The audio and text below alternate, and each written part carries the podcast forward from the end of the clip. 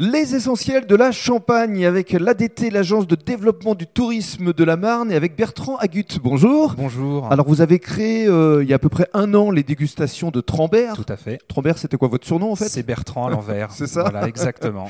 Alors, avant de nous parler de ces dégustations et puis de différents espaces que vous avez créés ici dans votre demeure finalement, hein. On est au Ménil sur Auger. Parlons de vous, de votre parcours, parce que vous êtes un ancien cavalier. Voilà, tout à fait. Moniteur d'équitation, cavalier de concours complet, c'est saut et dressage.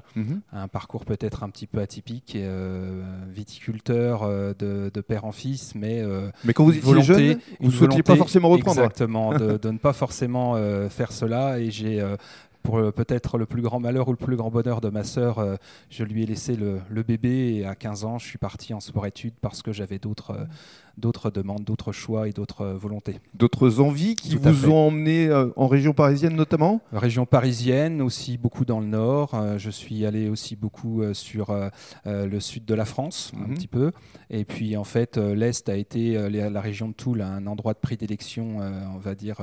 Ça a été mon bassin équestre pour moi, et j'ai découvert le concours complet là-bas. Alors qu'est-ce qui vous a conduit à revenir aux sources ? Je pense qu'à un moment donné, la maturité, c'est comme le bon vin ou le bon champagne. Il faut attendre certaines années. Mais malheureusement aussi, une activité équestre à une quarantaine d'années qui m'a valu des déboires avec un jeune cheval de 4 ans. Ah. Et donc, il y a une remise en question à ce moment-là. On ne peut plus monter, on ne peut plus aller en compétition. Ça devient compliqué.